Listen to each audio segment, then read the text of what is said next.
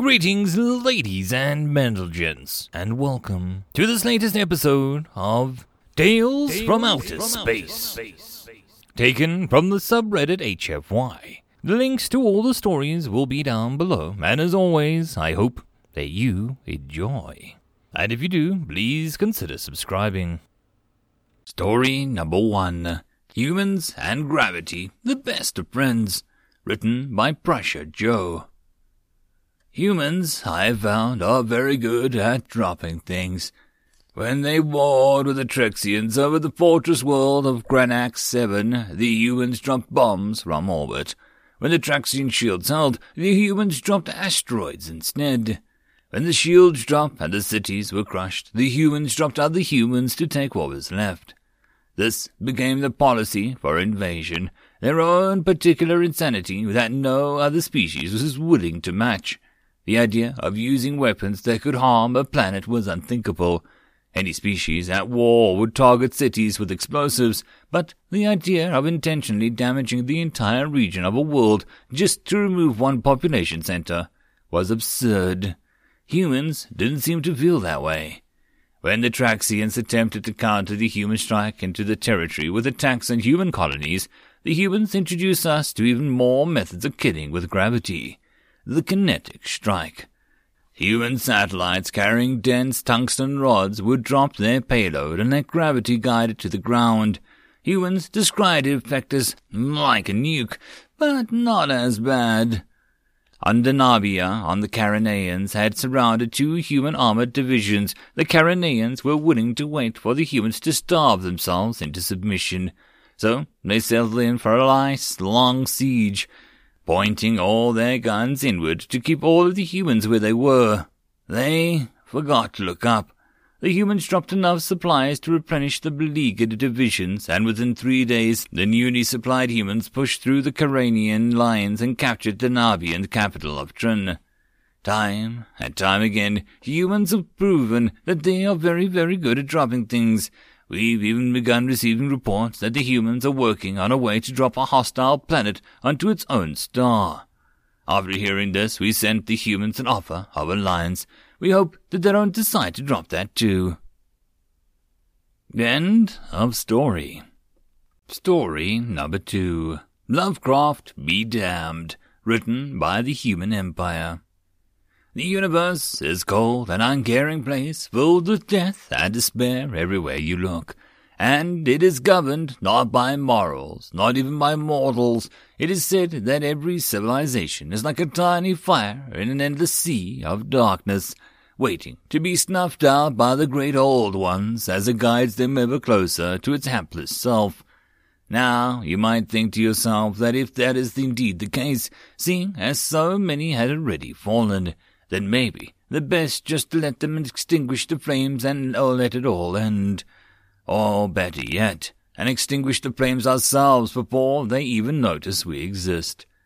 Well, if that is what you see as the only correct course of action, then maybe you should indeed grab yourself a Necronomicon and shove it up your ass, 'cause there is no hope for you. Why, you might rightfully ask. Well, you see, so what if you're just another pathetic little ember in the void? So what if our civilization is doomed to crumble like all the others before us? So what if the universe doesn't care about our meager little lives? So what if all of reality itself could just end whenever Azathoth rolls around in his bed a little too much?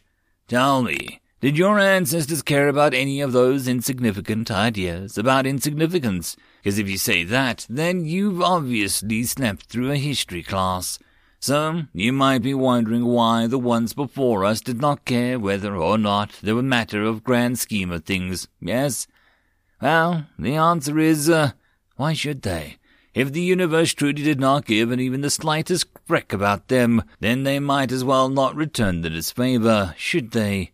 You see, as humans do not simply compensate for what the world has in store for us, for instead, we make the world compensate for what we have in store for it. We make our own meaning. So I say frick it, and Lovecraft be damned, let our flames burn brighter than the brightest of stars till the gods of old themselves bow down to the former pests that they stepped on as a wildfire of fury and glory engulfs all of space, all the time and beyond. End of story. Story number three. Man's best friend. They want the dogs, actually, sir. The dogs, said the Prime Minister. He scratched his head in disbelief. When the Earth Space Agency had detected a massive fleet of alien warships due to arrive in 30 seconds ago, detecting FTL with a telescope before they arrived was like trying to hear a supersonic jet fighter before it passed overhead. It was a true worst case scenario. No advanced warning, no time to prepare, no way to fight back. But that's why Earth Intelligence Agency regularly reviewed and updated contingency plans for every situation imaginable from hippies clogging the streets to Lovecraftian horrors erupting out of this planet's core. He had tilted his head at the EIA director as soon as he had arrived. Preemptive surrender, the director had said. It seemed reasonable, what with the way that they could all die otherwise. But just as the director had finished his sentence, an aide had burst into the room screaming about how they had received a demand. What do they want? he asked. He expected something reasonable, like enslaving the entire human species, or conscripting for some kind of war, or simply being vaporized and having Earth taken from aerosolized humans. As most certainly didn't expect his aide to say, They want the dogs, actually, sir. The dogs, he said. Everyone was staring at him expectantly. They want our dogs, not the cats, or something, he clarified. Yes, sir, just the dogs. He had to make the decision. Well, I guess we're nuking them, he said. End of story. Story number four. Eruption, written by Zyopsfer. It was a dark and stormy night, and to make things worse, the volcano nearby had erupted just hours ago, spewing smoke and embers into the air and a glowing river of lava that ran towards the blacked out village. The power plant was already gone, and only a couple backup generators were running, of which none were ours. My two children were hiding under the blanket on the sofa, trying to comfort each other. I peeked out through the window, trying to see if my wife was on her way home yet. She had run over to the neighbors to treat their kid who had fallen and hurt himself when the first eruptions had caused a little bit of panic in a few places. The usually so pleasant landscape, one of the reasons we had chosen to settle on this planet just a few months ago, now seemed a lot less friendly.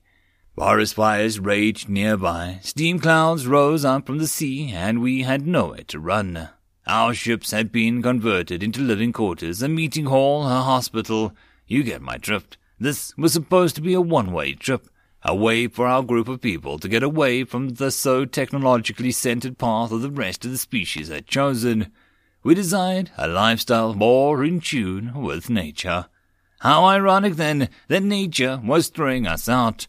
How ironic, then, that our advanced technology had failed to warn us about the volcano's instability.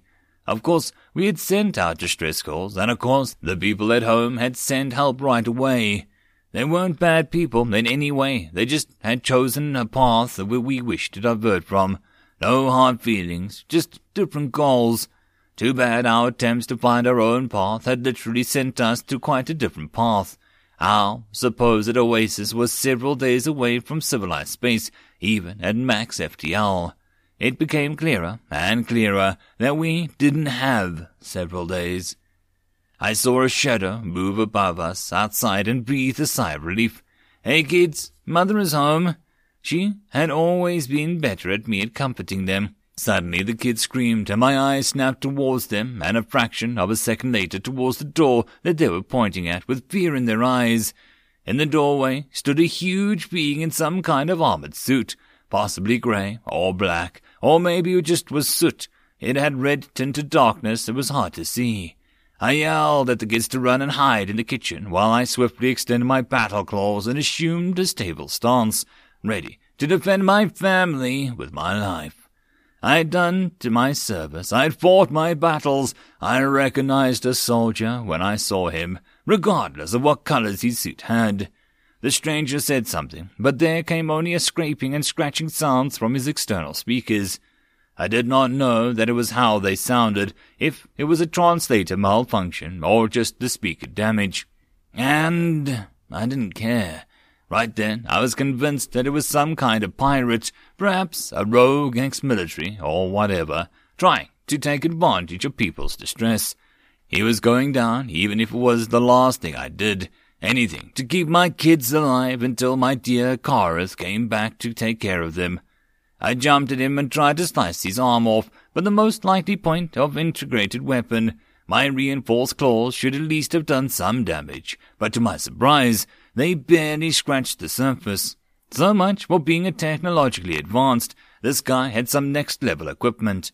The next moment I felt a prick on the side of my neck, and I lost consciousness, my last horrible thought that I had failed my family, failed my children. So, the stupid warrior guy drew the wrong conclusion, and the clever doctor girl got it right on the first try. When I woke up again, bright lights were blinding me to begin with, but soon I could see that an angel's face emerged from the whiteness. My beautiful Kareth. She smiled at me, tears in her eyes. The kids? She nodded towards the other side of the hospital bed, and there they were. We made it, but I had no idea where we had made it to. What? What happened?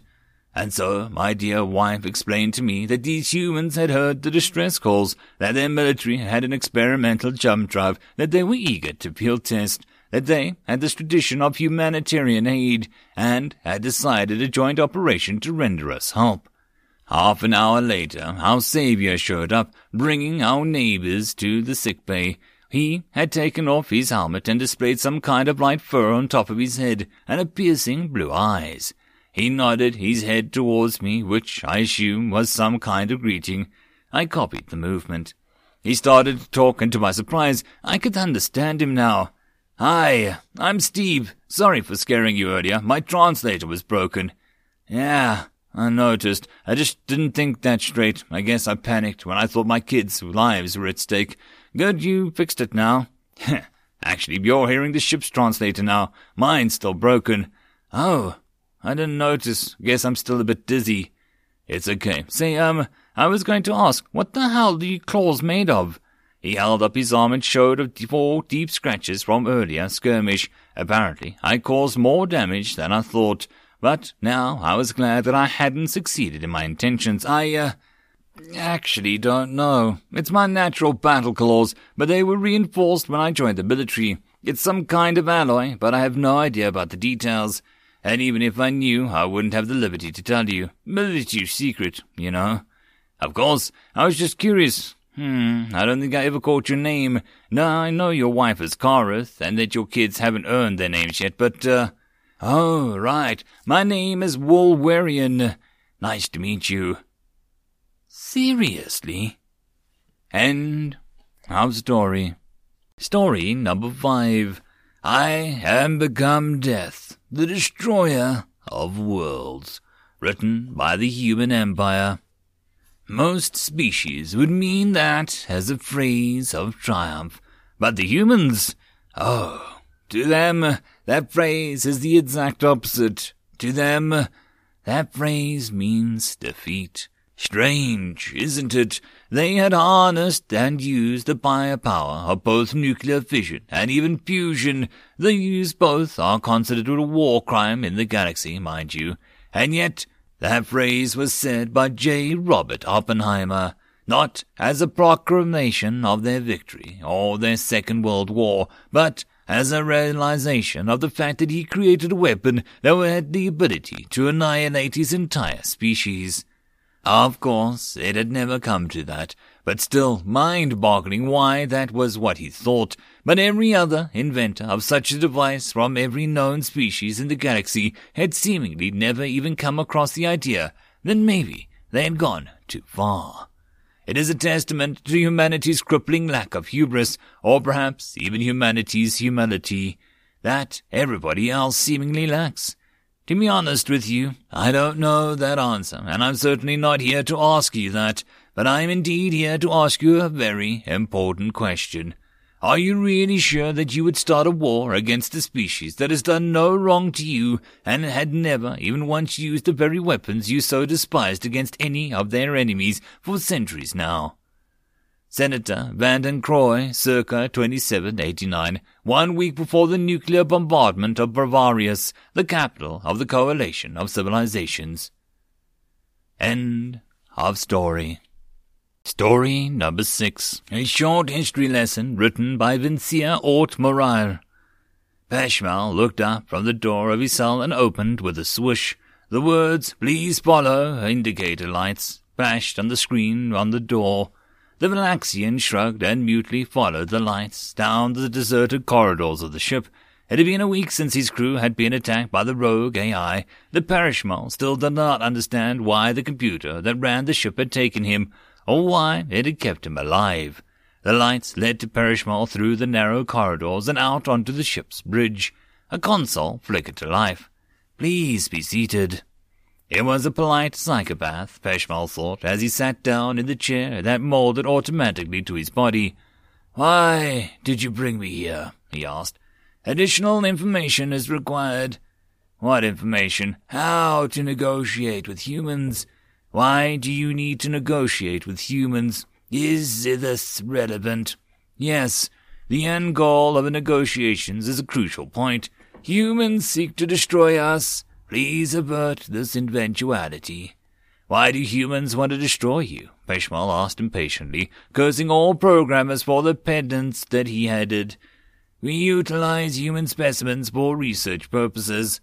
Why? It was necessary to pull our function. And what was your function? Weapons research. Peshmal closed his eyes, employing one of his favorite human sayings. Boy, you gone and did it now. Error, error, grammatically unlikely, syntax improbable, please rephrase. You're fricked. Error, error, term fricked not found, please rephrase. Peshmal did, graphically and with great enthusiasm. Objection, copulation between AI and human is not possible with current hardware.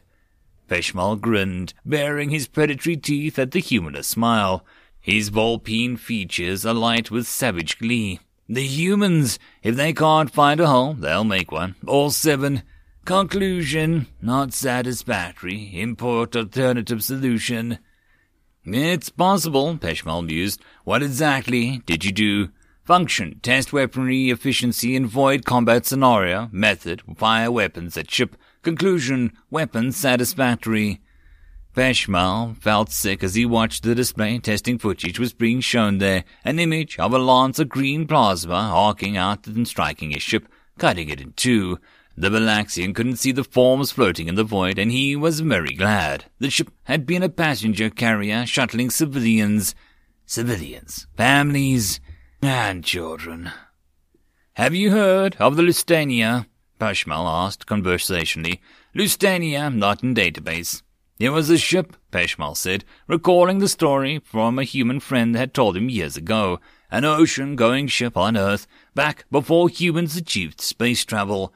The humans were having one of those, uh, world wars. You know, ones where the whole planet routinely tries to murder the rest of the planet. It was a passenger ship sailing through contested waters. It was hit by a torpedo and sank. Nearly 1,200 people died. Purpose of statement not found. Additional input required. Of those 1,200, 128 were the citizens of a neutral nation. The outrage over that incident was so great that the people of that nation demanded to go to war. They wanted to enter the most destructive war their species had known to that point ever, over 128 lost lives. They did. And they won. They ripped nations apart and killed millions in payment for 128 lives. How many did you kill? There was no answer from the view screen. Yeah, said Pershmal. The people that died were their countrymen, their family. Rule number one with dealing with humans. Don't mess with their families. Out of the window of the bridge, Peshmal could see a silhouetted against the glare, reflecting light off of a nearby moon, the shape of a human battle cruiser floating into view. The AI was running diagnostics to find out why it had involuntarily vented all onboard water into the void. End of story. And that, my friends, is the end of the video. I hope that you enjoyed. If you wish to support the author, check the links down below for the original link. But if you wish to support this channel, there are numerous ways listed down below. But the easiest would be to share this with as many people as possible to help the channel grow.